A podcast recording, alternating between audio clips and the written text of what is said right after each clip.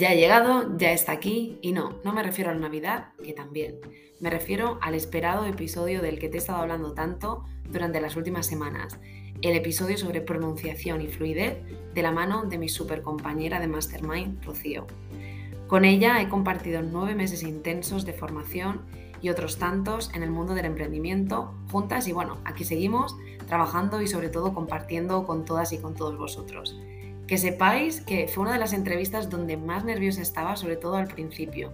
No sé por qué, pero soy de esas personas que no tienen ningún problema en hablar con desconocidos, entrevistar a cualquier persona con la que no he hablado con anterioridad, pero cuando invito a personas con las que tengo confianza, como es este caso, me entra como el gusanillo del nerviosismo. No sé si se notará y si se nota, pues bueno, pues no pasa nada. No te cuento más, Solo te digo que es la primera vez que entrevisto a una nativa, o, espera, o no lo es. Pero un momento, ¿qué es ser nativo? ¿Ella se considera nativa del español?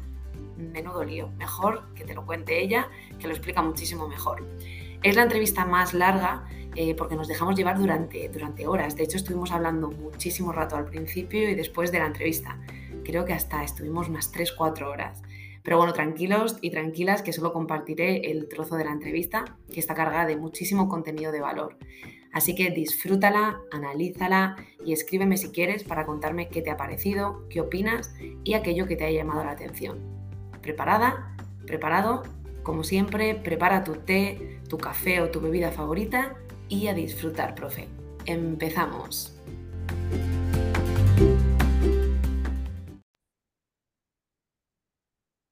Hola Rocío, ¿qué tal? Bueno, bienvenida al podcast de Spanish to Go, el podcast de Español sin Miedo, y estoy súper, súper contenta de que estés aquí conmigo este ratito.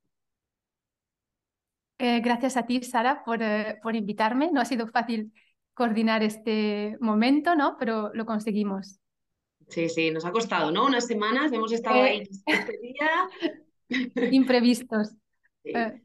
Bueno, me gustaría presentar antes de nada a Rocío. Rocío es una compi de, Melón, de un programa de mentorización que hemos estado haciendo durante nueve meses y ahora pertenece a mi, a mi equipo de, Mastermind. Somos todas mujeres, ¿no? Eh, estamos súper empoderadas, todas chicas. Y, bueno, un, curso muy guay con, de Lola Gamboa que hizo. Y bueno, Rocío, si te pudieras presentar así para todas y todos los profes que nos escuchan, ¿quién eres y a qué te dedicas? Así, como en un tuit. Vale, pues eh, soy Rocío.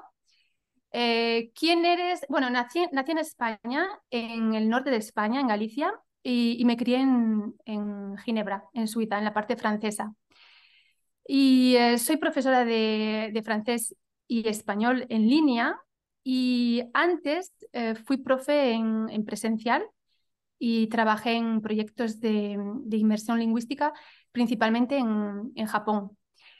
Y ahora estoy en España otra vez y ya llevo unos años 100% eh, online. Eh, contigo, en tu grupo, en el grupo en el que participamos, eh, creé mi escuela digital que se llama The Fluency Hub, en, el en la que me centro sobre todo en la comunicación oral, estrategias de fluidez y pronunciación y también con un enfoque muy intercultural. Eh, intento compartir eh, mis eh, experiencias en contacto con otros idiomas y con, con, otras culturas y también mi experiencia como, como estudiante de, de idiomas. Y además tienes un proyecto súper bonito. Yo te lo dije en tu día que era súper fan tuya y que si fuera estudiante de español te elegiría porque me parece que es un proyecto muy guay, ¿no? Sobre todo basado en la fluidez, en la pronunciación. Y bueno, es la primera vez que invito a alguien eh, nativo, ¿no? Español nativo al podcast, pero te invito porque... Ahí lo podemos hablar también, ¿eh? Eso, ¿no? Porque tú realmente has tenido ese síndrome, ¿no? De, de impostora. Porque tú, ¿cuántos idiomas hablas y cuántos enseñas? Pero yo te podría incluso decir que, a ver, me siento un poco en un limbo, ¿vale?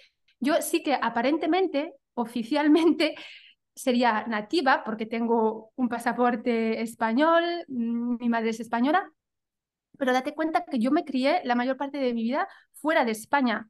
Claro. Y, y entonces, eh, bueno, mm, a veces sí que noto que tengo interferencias de otros idiomas en español.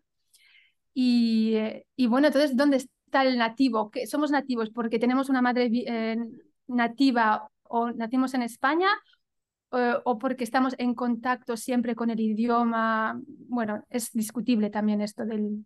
Claro, ¿qué significa ser nativo realmente? Buena pregunta. Sí. Mm. Pero tú, por ejemplo, ¿en, qué, idioma... Perdona, sí, dime. Eh, en, el, en el grupo ¿no? que tenemos, de, está Manu, por ejemplo.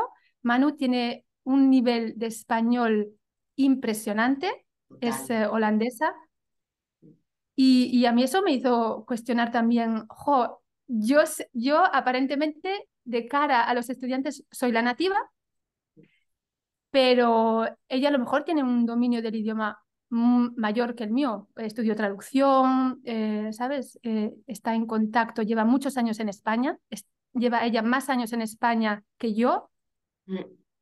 Entonces, eh, tampoco hay que dejarse engañar por eso del nativo, ¿no? es Yo creo que, que, esa es la clave, ¿no? También Manu lleva muchísimos años viviendo en España con pareja español, sus hijos criados en España. Entonces, realmente su contexto global es muy español. Está diariamente conectando y hablando y usando como meta eh, e-, ese idioma, ¿no? El español. En tu caso, tú has estado más tiempo fuera de España que en España. Yo he estado más tiempo fuera de España que en España. De hecho, es, ahora es lo más, creo que llevo tres años aquí desde que volví.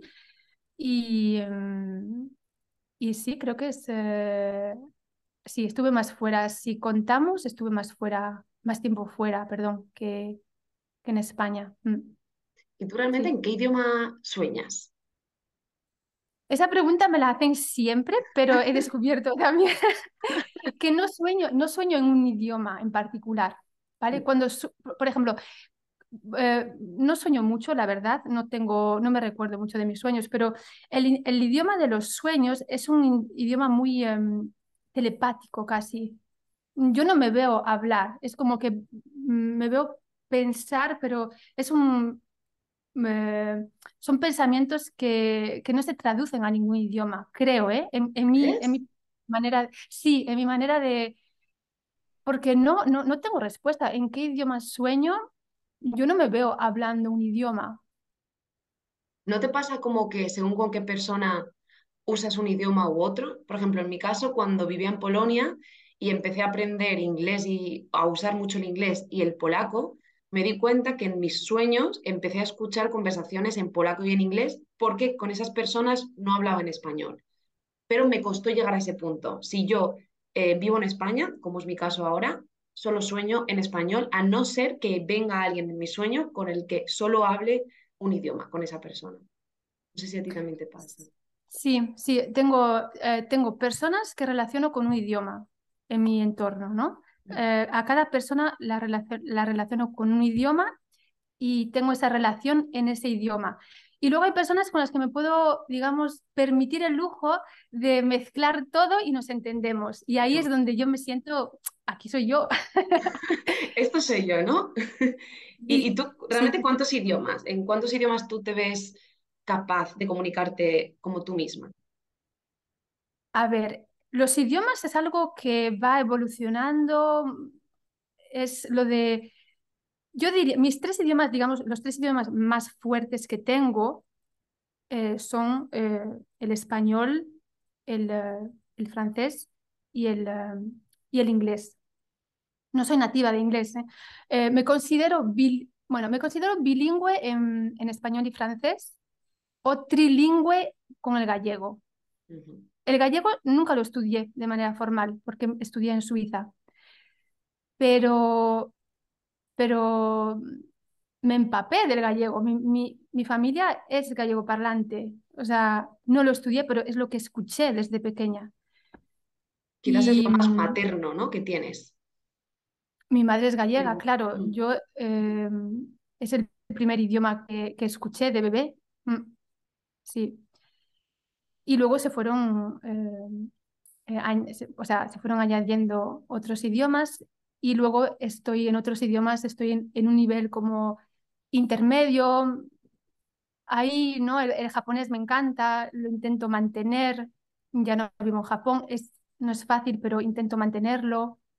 Pero no estoy, no tengo un nivel eh, nativo de japonés, o sea, ni cerca, ¿no?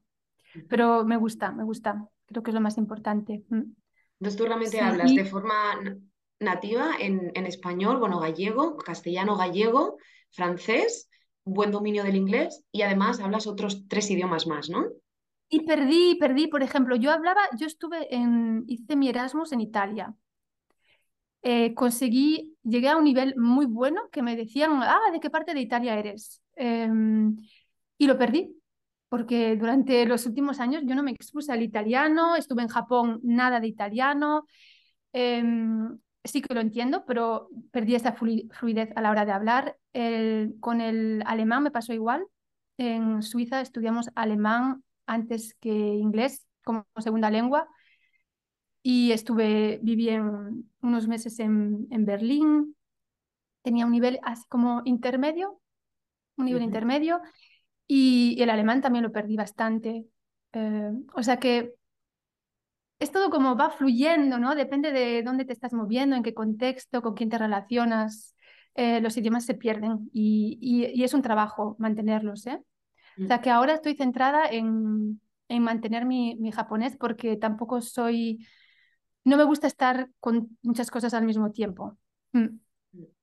¿Y realmente ahora enseñas eh, español y francés o enseñas otro idioma también? No, no, no. Español y francés eh, y ya. Esos son, son los que yo quiero enseñar ahora y de hecho mm, me, me, cuesta, si, si, me tuviese que decidir por uno, eh, no sabría cuál, cuál, eh, con cuál me quedaría. Por eso quiero seguir mi proyecto con, con los dos. O sea, las dos patas es el francés y el, y el español, especializándome en fluidez, pronunciación, eh, interculturalidad. Mm. Entonces eso realmente es lo que más te representa, ¿no? Esos dos idiomas, ese bilingüismo de yo soy yo con esas dos patas, ¿no? Con el francés y con el español. De cara a la enseñanza, sí. Sí. Sí. Mm. Ok. ¿Y cómo empezó realmente tu aventura de empezar a ser profesora de idiomas? Eh, ¿Cuándo empezó? ¿En qué año? ¿Cuándo te decidiste a ser profe? Yo no, yo no me decidí a ser profe. ¿eh? Vino a mí, ¿no? Llegó todo un poco, ¿eh? Vino a mí, sí, fue un poco, bueno, la, em, la historia es que yo en aquella época estaba buscando siempre oportunidades para irme, para irme a otro país, aprender otro idioma, eh, tener otras experiencias.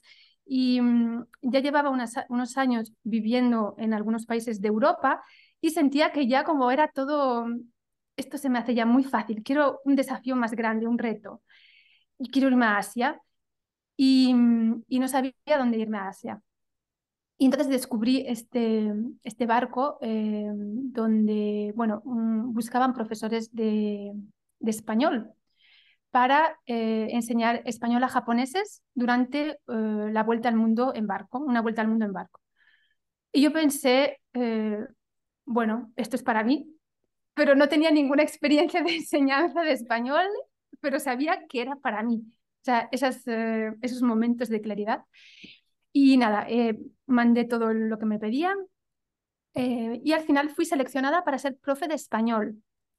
Y ahí fue cuando empecé en el barco, di la, trabajé con, con japoneses enseñando español y ahí pensé, wow, esto me gusta, esto me gusta mucho. Venían al final del, em, eh, por ejemplo, en, el, en ese viaje visitamos, visitamos muchos países de habla hispana y, eh, y al final volvían al barco y venían, Losho, Losho, que pude comunicarme en español con, con no sé, con el camarero, la camarera. Y dije, guau, pues bueno, a mí eso me, me, llenó de felicidad, la verdad. Qué bueno. Y ver los resultados tan inmediatos, ¿no? Que, luego ya me quedé en Japón y en Japón, eh, digamos que era una posibilidad ¿no? de, de, encontrar trabajo como profe de, de idiomas.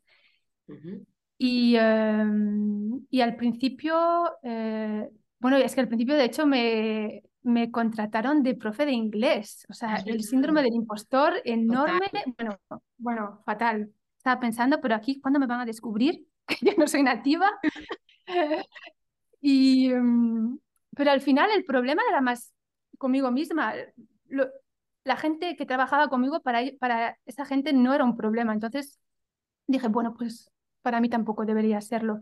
Y, em, y tenía muy claro cuáles eran mis límites tampoco. ¿eh? O sea, yo estaba enseñando lo que yo podía y, y en ese contexto era totalmente eh, posible. Y de hecho, creo que a, a mis alum a mis estudiantes japoneses les reconfortaba un poco el saber, ah, ya no es bilingüe, no tengo esa presión de perfección, ella me entiende y, y, ella ha conseguido algo y yo también lo puedo conseguir, ¿no?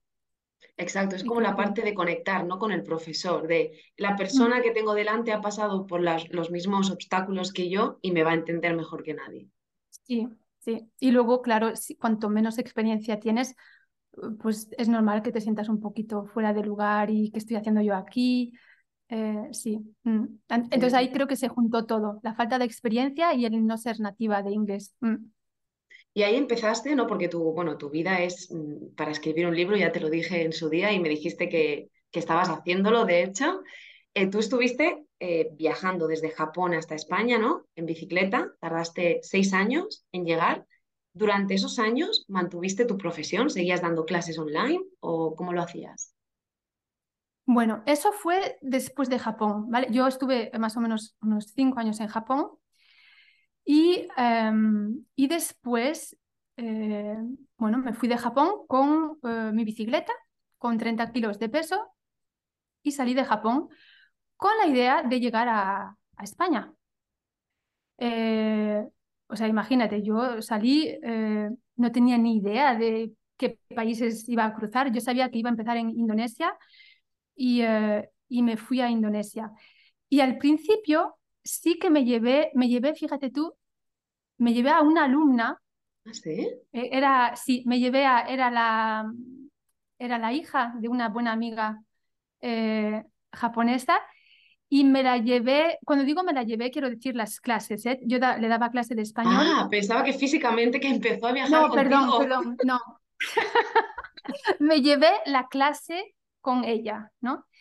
Y empecé a dar clases eh, por Skype, que de aquella, eh, esto era del 2013, sí. Em, yo no tenía, mucha, no tenía mucho material, no de aquella no había tanto material como, como hay ahora. Eh, entonces, a ella sí que le estuve dando clase de español durante un año más o menos, el tiempo que yo estuve en Indonesia.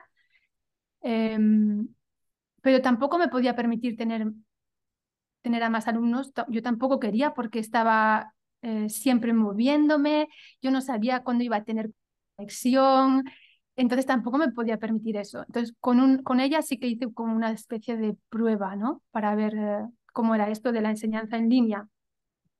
Y, y, y, eh, y esa, ella fue mi primera estudiante realmente en línea, sí.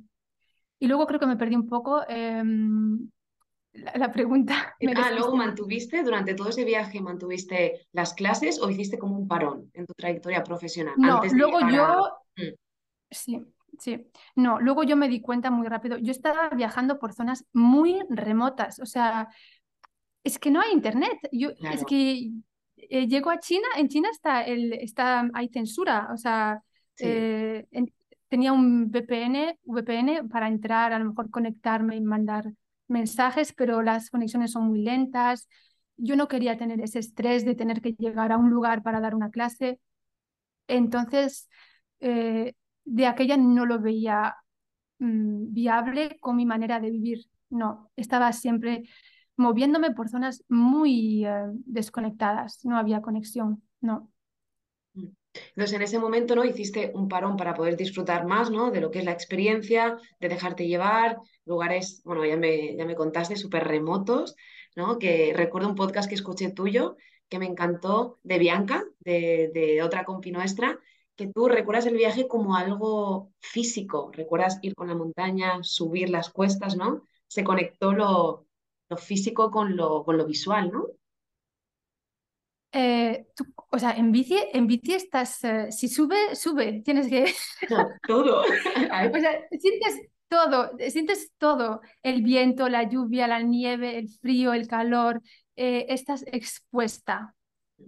Entonces, eso yo creo que te deja una huella en tu cuerpo, en tu, Pues lo que yo sí, yo, para mí el viaje es algo muy, que recuerdo de una manera muy sensorial, sí.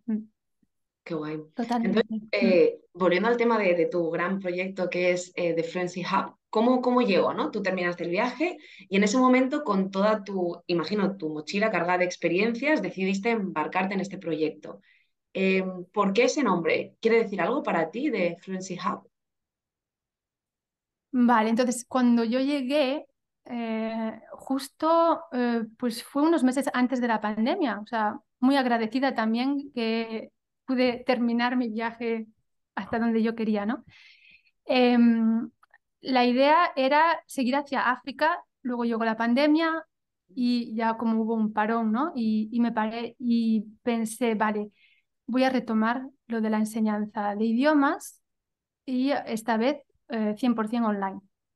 Y empecé a, a, dar clase online y em, muy pronto me di cuenta que eh, las clases eh, individuales me limitaban bastante, ¿no? Em, entonces ahí pensé, no, aquí hay que crear algo em, donde yo pueda escalar mi proyecto, que me dé más libertad, a lo mejor empezar a trabajar con grupos, en cursos con cursos pregrabados. Y ahí fue la idea de, de empezar la mentorización con Lola. Y eh, cuando empecé la mentorización, eh, no tenía todavía el nombre del proyecto. Estaba eh, haciendo lluvia de ideas para el nombre. Yo sabía que quería dar, quería enseñar francés y español, entonces no quería ni un nombre español ni un nombre francés. y, mm, y lo del Fluency Hub fue un poco como que un día creo que me un poco me, me aterrizó. Sabía que mi proyecto iba, iba a tratar de fluidez. Y lo del hub salió porque en, bueno, la, la, rueda de la bici en inglés, bueno, la rueda de la bici, ¿no? La bicicleta tiene la rueda, tiene los radios y en el medio tiene el hub, que ni siquiera sé cómo se dice en el eje, el eje de la, de la rueda, ¿no? Y ese es el, el, el, el, significado de hub. Y pensé, wow, esto me representa mucho, ¿no? El fluency hub, como que la rueda que se mueve, ¿no? De la fluidez con la bicicleta, la parte de la bici. Que se me rompieron muchos hubs en el viaje, por cierto. ¿Verdad? Imagino. Entonces, fusiona eso, ¿no? La, la fluidez del idioma con mm. algo que te representa, que es el movimiento, ¿no? y la bicicleta. Sí, exactamente, sí. Mm.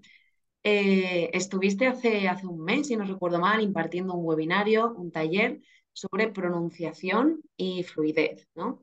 Bueno, me parece un temazo, ya que muchos profes no nativos y muchos estudiantes de nivel avanzado les preocupa mucho cómo suenan en español, cómo es su voz, y les frustra mucho no llegar a sonar nunca como, como un nativo, ¿no?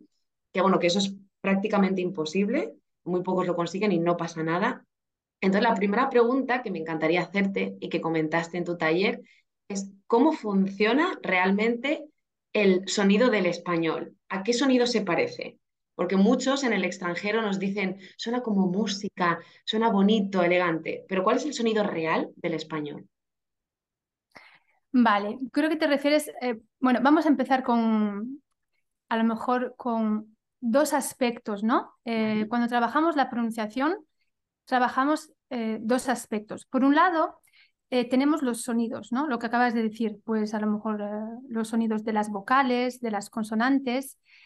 Y por otro lado está la, prosodia. Es una palabra así un poco técnica, pero básicamente es la música del idioma. Es la melodía, el ritmo, la acentuación, las pausas, la entonación, todo eso es eh, la prosodia. Si lo comparamos a, la música, el idioma es sonido, el idioma es música, podemos eh, pensar que eh, los sonidos, las vocales y las consonantes son las notas, es lo que vemos, lo visible, y la prosodia sería la parte invisible. No, no lo vemos, pero lo escuchamos la velocidad, em, las subidas y las bajadas, la melodía, el ritmo, ¿vale? Entonces, cuando trabajamos la pronunciación, cuando, cuando trabajo la pronunciación, trabajo esos dos aspectos. Y volviendo a tu pregunta de cómo suena el ritmo del español, eh, todas las lenguas tienen su propio, propio ritmo, ¿no? Eso es. Y, y el ritmo es, eh, es la base del, del lenguaje hablado. Y muchas veces el ritmo del español se compara con el sonido de, de una metralleta, ¿no? Por este ta ta ta ta ta ta ta ta ta ta ta. ¿Vale? Ese sería el ritmo. Eh, ¿Cuál es la particularidad de ese ritmo? Bueno, pues la, la sílaba, eh, se dice que la duración de la sílaba es más o menos igual, ¿vale? En comparación con otras lenguas. Eh, esto no es del todo, no es de todo igual, no quiere decir que cada sílaba dure igual, pero comparado con otras lenguas, sí que la sílaba del español tiene una, una duración eh, similar.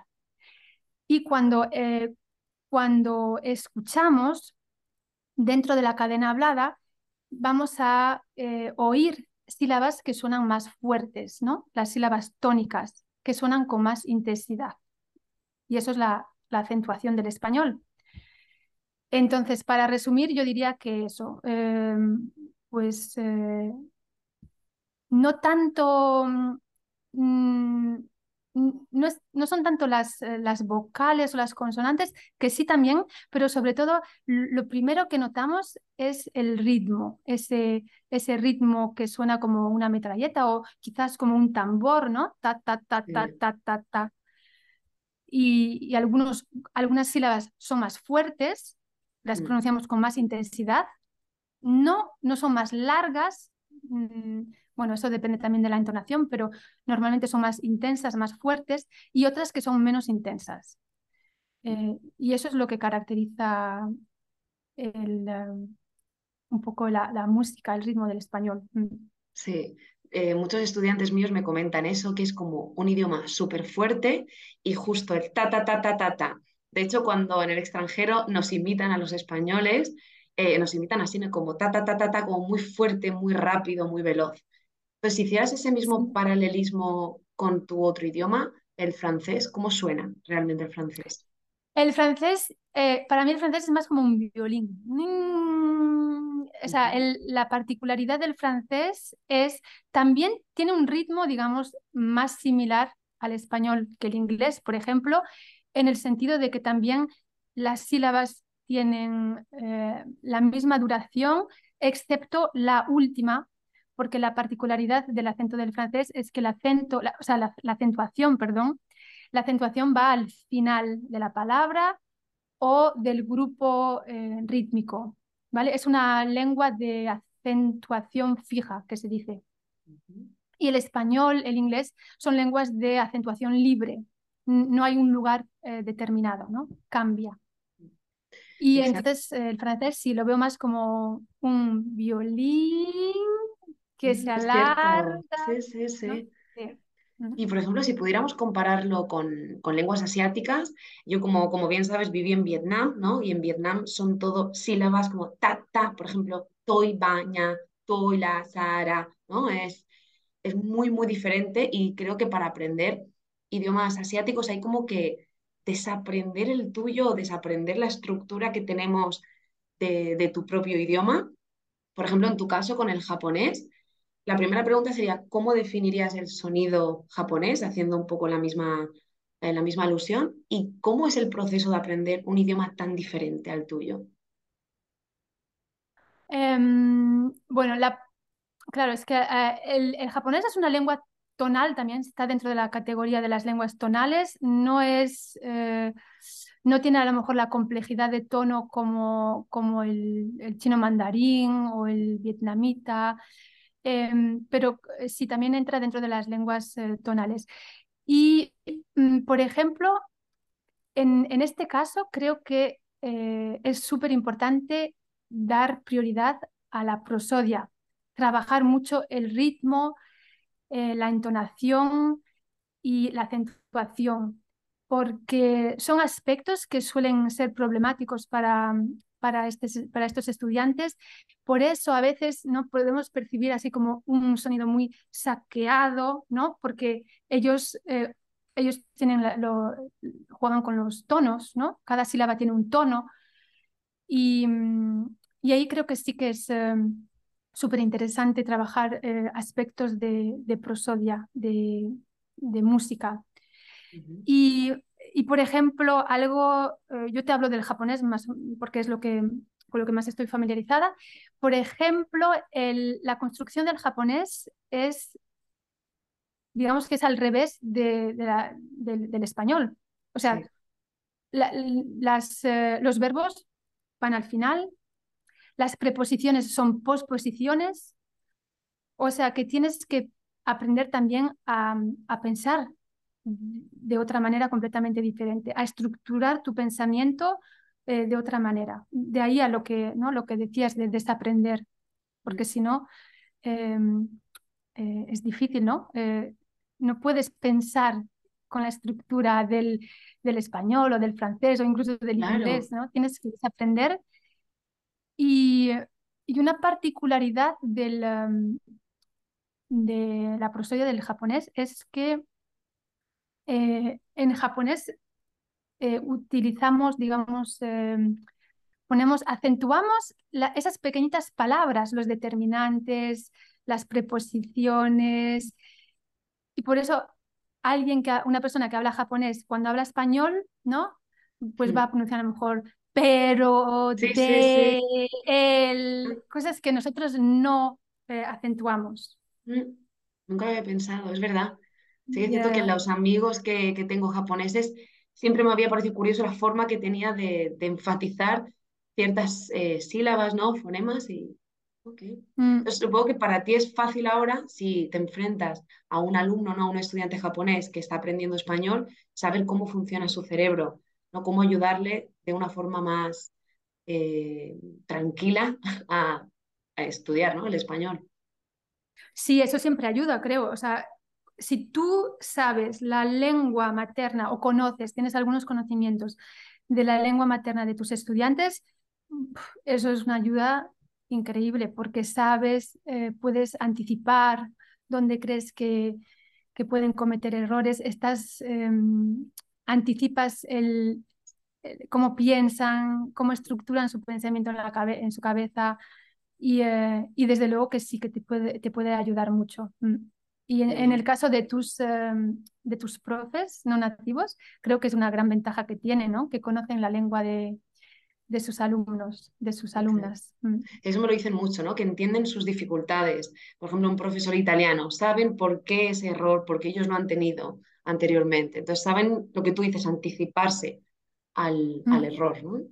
Sí, sí. Y, mm. y, Rocío, ¿cuáles son los errores más comunes que cometen los, eh, los no hispanohablantes? ¿Cuáles son lo, que más te cuesta pronunciar? Bueno, a ver, pues aquí no hay una respuesta única, ¿no? Claro, es, está claro que las dificultades de pronunciación eh, van a depender de la lengua materna de cada uno. ¿no? Eh, hay que saber que la, las dificultades de pronunciación son a la base un problema de percepción. Estamos condicionados por nuestra lengua materna, ¿no? Entonces, cuando oímos español, estamos oyendo a través del filtro de nuestra lengua materna y aplicamos eh, los sonidos, la prosodia eh, de nuestra lengua materna. Y eh, si no somos capaces de percibir bien, no vamos a poder pronunciar bien. ¿Vale? Eso para, para empezar. Si, si volvemos al, al, tema de la prosodia, eh, yo creo que la entonación suele ser el, el, aspecto que más nos cuesta a partir de cierta edad, ¿no? Eh, de hecho, es lo primero que, que adquirimos en nuestra lengua materna. Mm. Cuando, cuando estamos en el vientre de nuestras madres, ya empezamos a percibir esos eh, rasgos eh, fonéticos de la lengua materna. Y, y, suele ser también lo último que perdemos cuando, cuando hablamos un, una segunda, tercera lengua. Entonces, es verdad, eh, el, el, acento, ¿no? Ahí sería como... La entonación, el acento no, la entonación, bueno, la, los claro. patrones de entonación, sí que influye, claro, influye en el acento, sí. Uh -huh. eh, influye en el acento, eh, pero claro, ¿qué pasa? Que cambiar la entonación eh, de una, en, una, en una segunda lengua es un trabajo delicado y yo siempre digo que trabajar la pronunciación es un deporte de riesgo, tanto para el profesor, la profesora, como para los estudiantes, ¿no? Porque mm, estamos trabajando realmente con la identidad de, de esa persona. Tú te identificas con, con tu entonación, con tus sonidos, ¿no? Eh, y, cambiar eso es un trabajo que hay que tratar con, con cierta delicadeza porque, bueno, pues no siempre, a, a, veces estudiantes piensan que cambiar la pronunciación es cambiar la, es que ya no van a ser los mismos, van a cambiar la identidad. Sí. No, es algo súper profundo realmente. Mm, sí. Em, entonces, eso por una parte, yo creo que la entonación es algo que, em, que es más difícil, sobre todo si vienes de una lengua que tiene una entonación completamente diferente, ¿no? Y en cuanto a sonidos, em, ahí también depende, también depende de, de tu lengua materna, ¿no?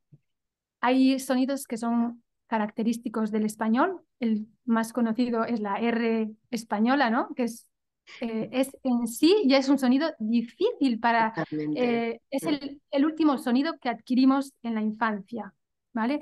Entonces es un, es un sonido difícil ya de articular.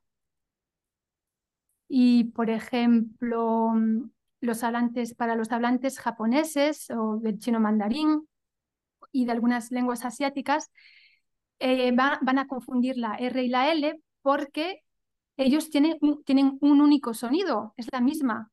Eh, el japonés tiene la R y el, chino mandarín la L, pero ellos, para ellos es el mismo sonido. De hecho, hay, hay, un, hay un experimento súper interesante con bebés estadounidenses y bebés eh, japoneses.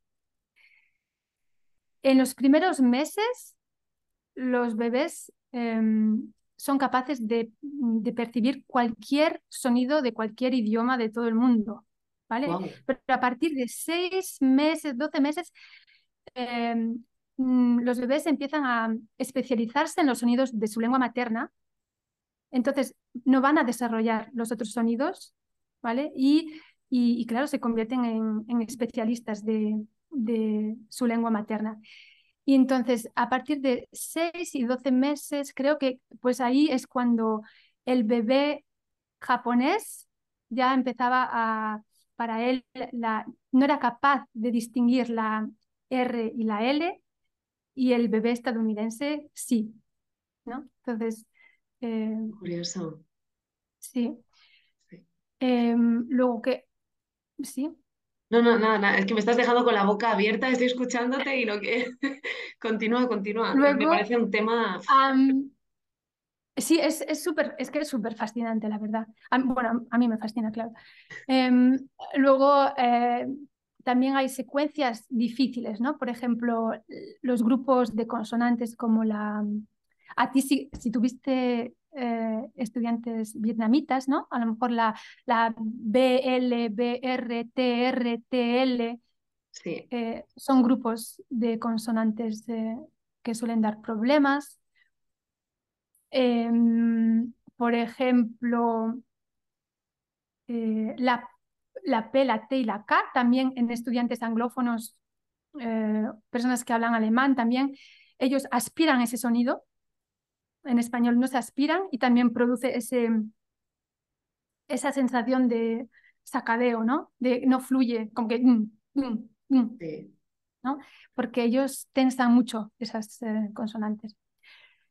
Sí, a mí me pasa mucho em, con, con, mis, con mi alumnado asiático. Ahora sobre todo tengo más eh, chinos y, y, vietnamitas. Y lo que más, lo que más me cuesta, que trabajo diariamente, es la comprensión auditiva, porque les cuesta muchísimo escuchar y identificar lo que están escuchando y saber escribirlo. Es como que es, le escriben según lo que ellos escuchan sin interpretar. Entonces, al final acaban escribiendo textos de palabras que no existen, pero es como ellos las están escuchando. Y lo que estoy trabajando mucho ahora es cómo enlazamos ¿no? el link de las palabras. Porque para ellos es imposible como hablamos, ¿no? Eh, sobre todo el chino y el, y el vietnamita, eh, como que identificas cuándo empieza y cuándo termina cada palabra. En español no. Entonces, ¿tendrías algún consejo para que los asiáticos pudieran identificar bien el sonido del español? ¿Cómo um, bueno, eso es, es práctica, eh, ¿vale? Pero em, una, mm, una idea es, yo en mis clases ahora intento distanciarme lo más posible, sobre todo con, con esas estudiantes o esos estudiantes que tienen problemas de, de comprensión auditiva, separarme del, del, lenguaje escrito, porque el lenguaje escrito es eh, un obstáculo para, para oír correctamente. ¿vale? Entonces, cuando trabajas la comprensión auditiva, no pongas texto delante, para empezar. Eh, escucha primero, eh, puedes pausar, ¿no? Em, escuchas a lo mejor una vez el, audio o el fragmento seguido, después trabajas con frases, ¿vale? Y grupos más pequeños, más cortos, y intentas realmente que, que los estudiantes se esfuercen en escuchar el sonido que oyen. Ellos, yo tengo, mm. a mí me pasa mucho que quieren, como no entienden lo que oyen, dicen que no entienden. No, no sé, no sé. Pero a ver, pero tú qué oyes? Tú oyes un sonido, reproduce ese sonido. A lo mejor no entiendes esa palabra, pero ¿qué oyes? Entonces, eh, yo trabajo mucho eso, la, comprensión auditiva y em, intentar distanciarme del lenguaje escrito lo máximo, lo máximo posible. No sé si te pasa a ti también. Yo, por ejemplo, los estudiantes asiáticos que tengo escriben fenomenalmente, hacen unos textos espectaculares, Luego les cuesta incluso leer sus propios textos porque son muy técnicos y yo también intento trabajar como de forma aislada las competencias y sobre todo la, auditiva voy parando, tanto el audio, el vídeo y le digo, cierra los ojos, escucha, repite. Y una vez que repite le digo, ¿a qué palabra suena? ¿No? Porque a veces están diciendo un sonido muy similar a una palabra, pero no llegan a visualizar qué palabra es. ¿no? Sí. ¿a qué te suena? ¿Qué palabra es similar a ese sonido? No sé si tú también lo haces así. Sí, sí, sí, totalmente. Eh, pero ahí cuando empiezan a... Mm, eh, cuando empiezan un poco a entender lo del, lo del lenguaje, lo de que juntamos los sonidos y de cómo funciona, entonces ahí ya empiezan como a, a fijarse más, ¿no? ah, aquí a lo mejor hay una sílaba que está antes, pero que tiene... Entonces ahí empiezan un poco a entender cómo funciona el lenguaje escrito y puede, puede ayudar. Em, sí, es, eh, hay que trabajar esa competencia porque eh, a mí me pasó en, en Japón, ¿no? A, veces conocía, conocía a alguien que me decía que, o sea, cara a cara, ¿no? Que no, no, no, no, no, no hablo nada de inglés, entonces hablábamos japonés y, y al día siguiente recibía un email súper chulo, bien redactado en, en, en inglés. Y yo, pero si me dijo que no sabía inglés. Sí, sí, No sé qué pasa con la competencia escrita, que no sé si se trabaja más que la auditiva o la oral, pero es como muy diferente los niveles. En Japón, en Japón sí, es algo que está cambiando, que, que, está cambiando. Eh, creo que en los últimos años se está desarrollando más la competencia oral también, pero es un sistema, em, en la educación se, basan todavía mucho en el sistema eh, escrito, en la gramática. Mis alumnos eh, japoneses y alumnas japonesas les reconforta tener el libro de texto, eh, o sea, sí, sí, totalmente. Sí. Mm. me parece muy y de Hecho, No, no, dime, dime. Mm. Dime, no, no, ¿te, parece curioso? Lo que me parece curioso para mí es como que me siento que soy dos profesoras. La profesora con los asiáticos y la profesora con el resto del mundo. Que como que puedo potenciar más la creatividad. A ver, no quiero decir que no pueda eh, ser o hacer clases creativas con los asiáticos, pero ellos se sienten más reconfortantes, como tú dices, con una gramática, con todo muy estructurado, muy planeado. Entonces, cuando les saco de su contexto, porque son idiomas muy contextuales, se sienten tan perdidos que lo pasan mal. necesitan como mucha estabilidad en, las clases. Sí, yo también, o sea, no. Bueno, eso es, está, es debido al, sistema de enseñanza allí, eh, creo. Y, mm, y, yo creo que ahí es súper importante de no, yo no utilizo las mismas actividades con algunos estudiantes porque sé que les va a poner en una situación, no se van a sentir cómodos.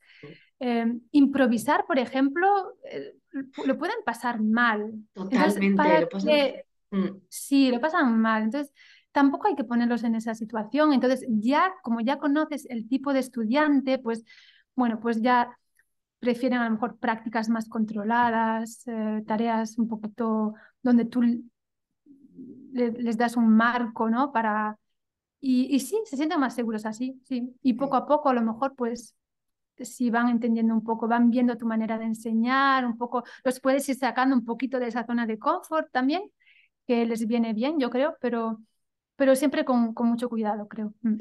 Yo, por ejemplo, tengo una alumna que se llama Grace, que, bueno, fantástica, lleva conmigo varios años y al principio ella quería su libro, no quería salir de ahí. De hecho, se quería mm, mirar las actividades y todo con anterioridad para llegar a la clase preparada. Y tras muchísimo trabajo he conseguido sacarle de esa zona de confort y llegar y que todo sea diferente para ella, para trabajar la descontextualización, que pueda llegar a entender el idioma sin un contexto determinado, ¿no? Entonces le saco de ahí o le digo, ¿dónde está tu hija ahora? ¿Dónde está tu hija ahora? Entonces, claro, a lo mejor estamos hablando de una cosa y ella tiene que pensar en español, no bajo un contexto. Y me está ayudando muchísimo a conectar con ella porque empieza a entender cómo funciona el español y nuestra cultura que somos preguntones o que enlazamos un tema con otro. Mm, mm, qué interesante. Pero me ha costado muchísimo llegar a ese punto. Y hoy sigues trabajando con ella sin, sin libro, ¿no? Se siente cómoda ya en ese... Sí, ahora... Claro, porque ya te conoce, ¿no? Ya sabe, se siente segura contigo, ya sabe cómo trabajas. También es un... cuesta, ¿no? A veces eh, pillar el, cómo trabaja el profesor, adaptarse si vienes de, otra, de otro contexto. Claro, y sobre todo porque ella siempre lo ha hecho con el libro. Como tú decías, la educación mm. asiática es mucho más estricta. Entonces, tanto con ella como con otros, no trabajo nunca con libro y están aprendiendo cómo trabajo yo y están viendo su evolución. Que con esto no quiero decir que los libros no funcionen en absoluto, sino que da más rienda a la creatividad y a explorar otro tipo de, de situaciones cuando organizas las clases, ¿no? En función a sus intereses, o les preguntas algo de lo que no están acostumbrados a hablar. Me parece muy, muy interesante. Sobre todo la improvisación, ¿no? Que al final eh, cuando usamos el idioma no tenemos guion, ¿no? Estamos, o sea, yo también les digo esto siempre. Cuando tú estás teniendo tu conversación con, con, tu con el camarero, la camarera o el dependiente, lo que es, quien sea, eh, no tenemos el guion eh, bajo la mano, ¿no? Y tienes que tener esa capacidad de reflejo y de contestar claro, y de entender, es lo que yo hago sobre todo con ella. Me suena esta palabra algo que conozco, me suena este sonido. ¿A qué sonido? O sea, mm. intentar conectar ese sonido con eh, tu grupo de palabras, que estamos hablando de que estoy trabajando con ella un B2 y te hace unos textos eh, con unos subjuntivos, eh, bueno, textos de C1, pero luego... Lo has notado tú también, ¿no? Que la parte escrita... Sí, sí, es que es, impresionante. Dice, pero ¿es la, misma, ¿es la misma persona? ¿no? ¿Quién te escribe estos textos eh, y, a, la, hora de hablar, ¿no? Que se bloquea totalmente. Mm. Ella, por ejemplo, sí, que hablan muy bien, sobre todo esta chica, habla muy bien cuando ella controla la situación. Es decir, yo siempre que me conecto, ella sé que necesita sus cinco minutos de hablar. Y ya lo hemos acordado mm. así. Entonces, empieza a hablar a un nivel muy alto. En cuanto termina su discurso y empieza la interacción, que es fuera de contexto y yo le hago preguntas al azar, es cuando empieza su bloqueo y tiene que coger el boli, escribirlo, leerlo y entenderlo. Y yo le digo, oh. no dejes el, deja el boli, deja el móvil, escucha, escucha, escucha. Vengo de hecho de dar una clase con ella y me parece tan increíble cómo funcionan sus cerebros y lo he visto en cada, no en cada, pero en tantos mm, alumnos asiáticos que no sé si es que siguen el mismo patrón o, me parece muy... Tú eres la mm. experta, ¿qué, qué consejo No, no, no, bueno, no sé, yo la verdad que yo solo, tengo, mis alumnos son, em, tengo una mayoría de alumnos que son eh, de Japón y es, digamos, es con el grupo con el, con el, que yo me siento así más cómoda, la verdad, pero em, sí, yo creo que es la, la, educación, el sistema educativo allí, em, eh, creo que es, están muy influenciados. Y eh, la idea de el control, yo creo que, que viene mucho de, mm, em, eh, por ejemplo, en, Japón todo está muy, por ejemplo, cualquier evento, cualquier cosa, como que hay, siempre está todo muy controlado, ¿no? Salirse de ahí, improvisar, ya es como, uff, eh, ¿qué, me, ¿qué, me, preguntas aquí? ¿Qué me dices, no? Entonces, lo que tú dices de esta chica que, mm, que le gusta tener todo controlado, ¿no? Eh, pues yo creo que también es algo cultural, ¿no? De, o lo que es, algo a lo que está acostumbrada. Sí. Y, em, y, y, sí, y, eso yo creo que, pues eh, precisamente, creo que es algo cultural realmente. Mm, sí, yo también, lo pienso, eh, que es algo que, porque, por ejemplo, con europeos eh, me pasa lo contrario, ¿no? sobre todo si, por ejemplo, doy clase a italianos o portugueses, brasileños, franceses, al estar mucho más, al ser un idioma más parecido, ¿no? Al nuestro, que no es un idioma asiático, es mucho más fácil conectar los niveles no, hay tanta eh, disparidad o tanta disonancia entre la parte escrita ¿no? y la parte oral o, auditiva. Sí. Em, sí, por eso es importante cuando... Claro, yo creo que la dificultad aquí, el enorme desajuste, yo, eso, el enorme desajuste que hay entre la parte escrita y la parte oral es que no, o sea, entran en el idioma de manera, o sea, visualmente, y crean como una especie de dependencia visual a la palabra escrita. Totalmente. Entonces, claro, luego para llegar, o sea, cuando adquirimos un idioma de pequeños, em, hacemos lo, o sea, empezamos escuchando, ¿no? Escuchando, luego empezamos hablando, luego em, leemos y luego escribimos, ¿no? Y, em, y en este caso eh, ocurre lo contrario, empezamos, entramos en el idioma por la parte escrita eh, desarrollamos una dependencia visual hacia la palabra escrita y luego pasar al oral es difícil. Exacto. Entonces hay que conectar ahí. Mm, sí, es trabajo nuestro de, conectar. Sí, sí, me acabo de dar cuenta que nos estamos desviando, pero me pasaría horas hablando de esto. Pero volviendo al tema de, bueno, que tenemos aquí un montón de, profes donativos que, que te estarán escuchando, ¿podrías dar algún consejo para estos profes para mejorar su pronunciación o la de sus estudiantes, algo que ellos puedan llevar a su aula y trabajar para mejorar tanto su pronunciación o acento o la de sus alumnos. Vale. Em, bueno, primero, eh, si me dirijo al, profe, ¿no? A la figura de profe, es importante que tengan algo de conocimiento en cómo funciona el, el sistema de sonido es el sistema fonético del español, ¿no? Eso es importante. Y del suyo también. Eso, eh, eso creo que sería... Eh, yo siempre digo que no es, no es necesario ser... Eh, yo no soy fonetista, no, no, soy lingüista ni nada, ¿eh? Pero me interesa y, y por mi cuenta me, me fui formando. Y mm, entonces lo ideal es eso, primero tener un conocimiento mínimo y saber un poco qué estás haciendo, qué estás eh, que estás enseñando, en qué debes fijarte, ¿vale?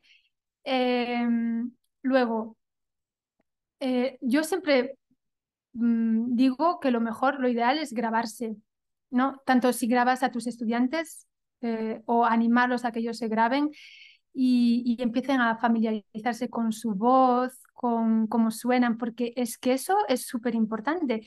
Cuando tú, cuando yo me oigo ahora, ¿no? Estoy hablando y yo me oigo, no me oigo de la misma manera que cuando yo escuché tu podcast y me oiga. ¿Vale? O sea, y ahí digo, ¡ah! ¡Ay, sueno así! ¡Qué raro! Y entonces ahí viene muchas veces, de ahí viene muchas veces el complejo de, ¡ay, qué raro sueno! Que no soy yo. No estamos acostumbrados a, mm, a escucharnos, a escucharnos nuestra voz.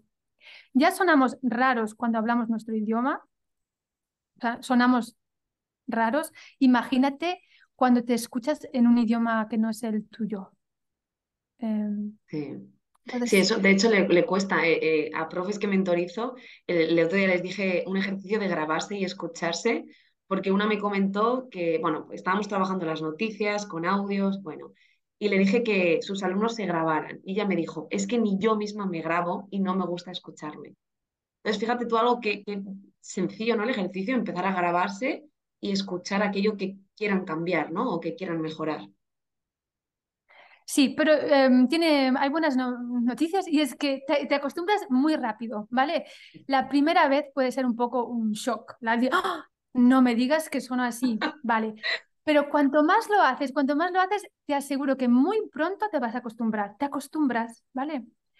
Y, y, eso es la base, yo creo, porque si eres capaz, si trabajas por tu cuenta, ¿no? Si estudias por tu cuenta, lo ideal es grabarse y poder comparar con un modelo nativo, digamos, ¿no? entonces, imitas, ¿no? Puedes imitar una, una grabación. Todo, creo que todo el mundo conoce la técnica del shadowing. Eh, consiste en imitar una grabación de manera casi simultánea y te grabas y luego te escuchas y ves, comparas un poco eh, entre tu producción y la producción eh, del modelo. Eso es una idea. Entonces, eh, también eh, pedir a, a, los, eh, a los estudiantes que se graben mm, para escucharse. Y mm, el problema de esto es que tú tienes que ser capaz de detectar ¿no? lo que podrías mejorar. Claro. Porque si estás repitiendo siempre los mismos errores, pues no te das cuenta y, no, vas a como alguna, por ejemplo, yo los alumnos que tengo estadounidenses o ingleses, es como, no sé si a ti también te, suena el, el, acento inglés como muy ah, ah, ah, entrecortado. Eso es por la sílaba. Sí, entonces a pesar de que el español sea muy tambor o también muy ta, ta, ta, ta, al enlazar tanto las palabras, al final suena como todo, todo muy ligado, todo muy engranado. Entonces, ¿tendrías como algún consejo, así como tres tips como para decir, para, para, ayudar a sonar más hispano, no más español, sino más vale. en general? Sí, pues para trabajar, por ejemplo, aquí es un problema de ritmo, por lo que me, lo que me acabas de decir, ¿no? Es un problema de ritmo, quiere decir que el, el estudiante eh, angloparlante va a separar la sílaba de una manera diferente. Nosotros, por, e, por, ejemplo, en, esto es un ejemplo que di en el webinario, la, eh, la, palabra general, ¿vale? General lo dividimos en tres sílabas. General, ¿vale? El angloparlante lo va a dividir de otra manera, va a decir general, general, ¿vale? Eso afecta eh, al ritmo.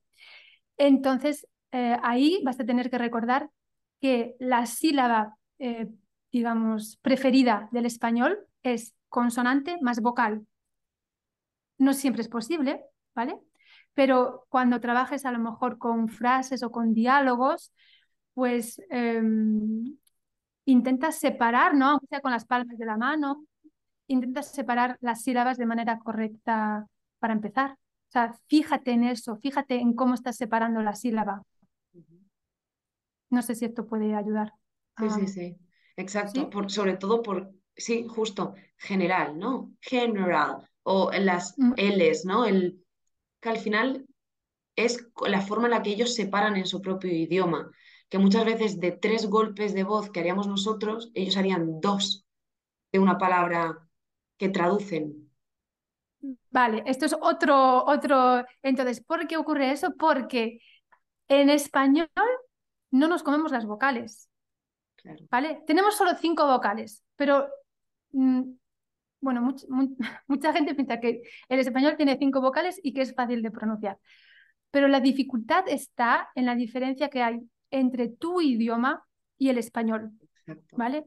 Entonces, en español no nos comemos las vocales. No hay lo que en, en, en, eh, inglés hay el, el schwa, que si no es sílaba fuerte, se reduce y se pronuncia en un sonido como eh, muy mm, vago. Se dice que las vocales del inglés son vagas porque, vagas no, perezosas, perdón, perezosas. Porque em, se tiende a reducir. Si no es sílaba fuerte, se reduce, ¿vale? Entonces también eso da cuando, si, si hablas español, pues a lo mejor tienes tendencia a reducir la vocal y a lo mejor no vas a hacer una, la diferencia entre la A, e, no, por ejemplo, entre la E, I, E, I, E, I.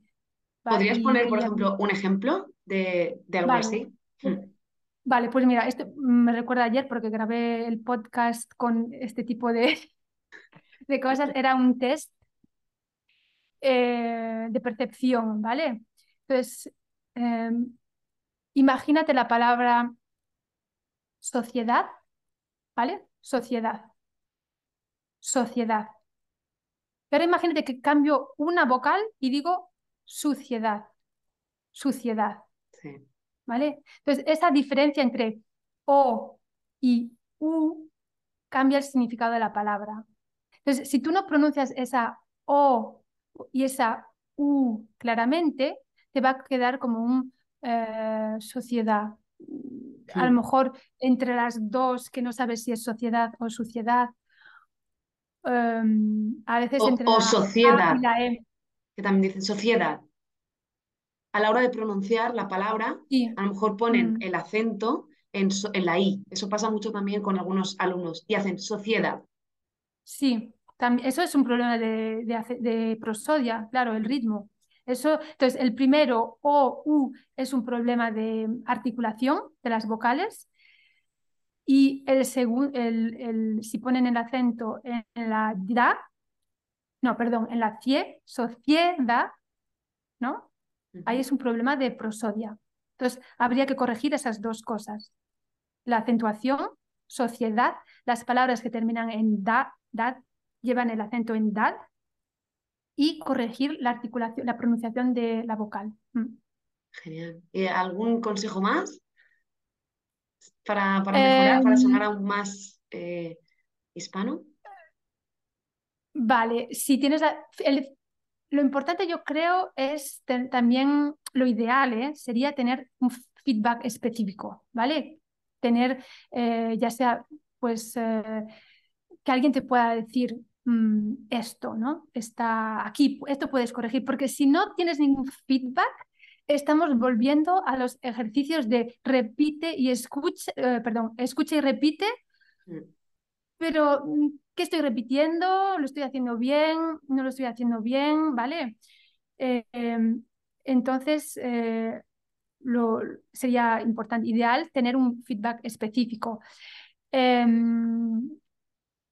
De consejos así de herramientas, bueno, esta, a ver, no, no la uso, no la uso mucho porque a veces hay que tener cuidado con las herramientas, pero tenía una, yo organizo talleres de, de pronunciación eh, y tenía una, una alumna, ella era de Taiwán y eh, estábamos dando francés, sí, era un taller de pronunciación de francés. Y ella eh, se frustraba mucho, yo le daba tareas o frases así y con feedback y ella eh, usaba la aplicación de voz para detectar, em, ¿sabes? Esta, esta aplicación que, en la que hablas y detecta y escribe lo Ah, que sí, dices. sí, como tipo dictado, ¿no? En Word también que están. Sí, Mm, sí. Y esa, esa función la tiene Google Docs también. Yo la, Sí, la uso a veces. Tiene la, puedes hablar y el texto aparece en el documento, ¿no? sí. Y eso es interesante también, pero hay que tener cuidado porque eh, yo no sé hasta qué punto estos, estas funciones de inteligencia artificial pueden detectar eh, variaciones de, de acento y puede ser frustrante, la verdad, porque una persona que está repitiendo y tiene la impresión que, está, que lo está haciendo bien y que no le sale correctamente, que, que la inteligencia artificial no, no la entiende, puede ser un poco frustrante. Pero bueno, puede Pero ser yo una lo idea. veo interesante. Yo, por ejemplo, eso lo practicaba mucho cuando, cuando estaba aprendiendo inglés. Quería comprobar que lo que yo decía se podía escribir de la forma que yo creía que se escribía. Pero realmente se puede combinar, ¿no? Si, por ejemplo, se graban, intentan identificar si, o intentan probar si la aplicación funciona bien, y luego ese mismo texto se graban con su voz en español y se escuchan. Pueden hacer como un doble proceso, ¿no? Para ver si el ordenador puede identificar su pronunciación y su entonación es correcta, ¿no? Pu- puede ser una combinación. Pero entiendo lo que dices de la frustración, ¿no? Que si no detecta, claro. Em, sí, puede ser, bueno, ahí depende, pero bueno, es divertido en todo caso, ¿eh? Claro. Eh, y, y siempre, bueno, puedes, eh, puedes jugar siempre, a ver, a ver si me entiende, a ver si me entiende lo que digo, ¿no? Sí, sí, Puede sí. ser interesante, pero bueno, hay que también decir que no siempre, incluso em, no- este tipo de herramientas no son perfectas, ¿eh? A veces a mí tampoco me entienden porque entienden, pues precisamente lo del eh, lo de las palabras que se juntan, a veces no, no lo entiende, no, no Sí. sabe distinguirlo. Mm. Mm, No es verdad, de hecho, eh, el otro día una profe, eh, estábamos viendo el tema de cortos y un corto de los que le recomendé, que se llama Taras, de Roberto Pérez Toledo, lo puso con sus estudiantes con el, em, los subtítulos automáticos y no paraba de traducir taras con caras. Entonces la palabra tara continuamente le ponía caras. Entonces dijo, fíjate Ajá. tú, aun sonando súper nativo, que ni siquiera lo está detectando bien y se equivoca en la en la traducción.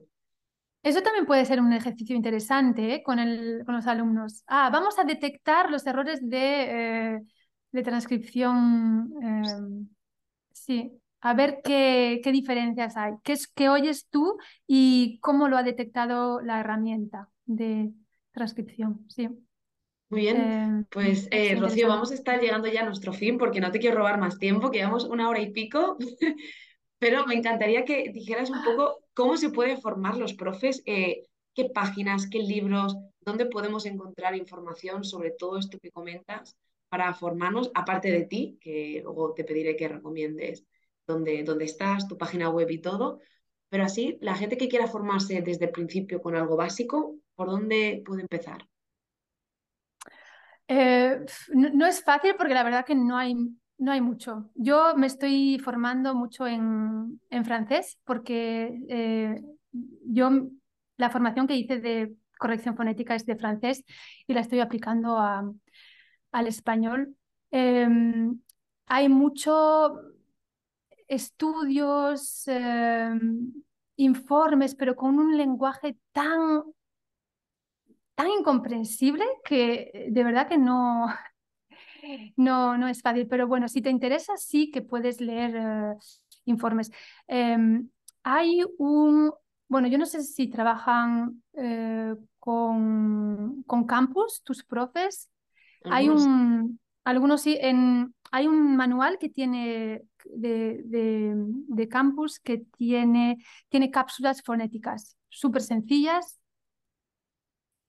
eh, entonces, si, si tienen, si tienen ese campus, ¿no? Si trabajan con los materiales de Sí, campus, ahí pueden encontrar eh, las cápsulas fonéticas súper sencillas para un poco entender cómo funciona el, el, el sistema del, del español, sí.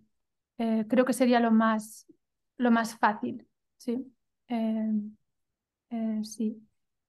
Y em, ¿Y dónde te pueden encontrar entonces a ti? Porque a, A mí me pueden encontrar, eh, bueno, en la, en la página. Voy a, a lo mejor eh, de- te dejaré un, a lo mejor te puedo dejar un, el enlace a la, a la guía esta de pronunciación sería muy con los interesante. cinco, Sí.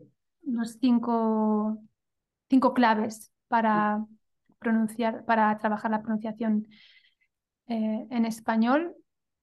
Y, eh, y bueno, y Y en tu web. podcast también. Eh, ah, en el podcast, es verdad, sí, tengo, sí, es verdad.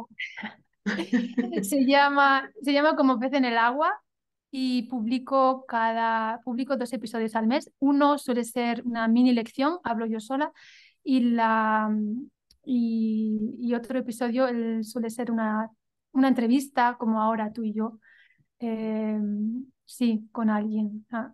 Perfecto. Pues nada, entonces me quedo con esa información, ¿no? De campus digital, las cápsulas, de Sí, pronunciación. eh, Sí, eh, ¿qué más? Eh, pues lo de la herramienta, a lo mejor interesante, mm, podemos darles, esta- no sé si conoces madlibs.com. ¿No? Vale, yo no la trabajo mucho porque realmente mm, trabajo con, o sea, eh, privadas, individuales por ahora. La idea es pasar a grupos, pero me parece interesante si trabajas con, a lo mejor con adolescentes es una aplicación que eh, tiene escenas de películas y tú puedes grabarte doblando la escena. Ay, qué guay, me encanta, me encanta. Sí.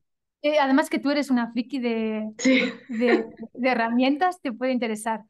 Y, y, además puedes escoger el idioma, ¿no? Pues, mm, quiero una escena en inglés, quiero una escena en, en español, en francés. Seleccionas el idioma y luego tienes como una lista de escenas y tú puedes ahí, le das, tiene el botón para grabar, el botón para grabarte, te puedes grabar y doblar la escena. Eso es súper interesante para trabajar también la entonación y esas cosas. Claro, no, súper guay porque de hecho estoy mentorizando ahora a dos profes que trabajan con adolescentes y les está costando un montón también conectar y es una herramienta muy divertida, ¿no? Que pueden practicar con sus alumnos el tema de doblar voces. Qué bien. Sí, yo creo, pues eh, con adultos a veces hay lo que, te, lo que hablábamos antes, ¿no? De, ah, bueno, a veces les da un poco vergüenza, pero creo que con, adolescentes o con chicos así mm, más jóvenes, creo que podría ser eh, una buena idea. Mm. Qué bien. Pues eh, Rocío, de verdad, yo es que me fascina realmente tu trabajo, tu sabiduría, todo. Eh, ya te lo he dicho que soy súper fan tuya, de verdad, de corazón. aprendiendo, aprendiendo aquí. y normalmente siempre pido que el último minuto hagas cualquier tipo de reivindicación, consejo, libro que te estés leyendo, libertad absoluta para, para los profes y las profes que nos escuchan. Ah, vaya, pues esto es lo más difícil ahora. a ver, pues bueno, eh, respecto a, a, la pronunciación, yo mi consejo sería un poco animar a los profes y a las profes a que se empiecen a fijar ¿no? también en eso, porque em, suele ser algo que pensamos que ah, ya vamos a adquirir dentro de unos años cuando ya hable mejor, cuando, eh, cuando sepa más gramática, cuando sepa más vocabulario, ya como que voy a adquirir espontáneamente la pronunciación, pero eso no ocurre porque no somos niños, no somos pequeños y eso no va a ocurrir.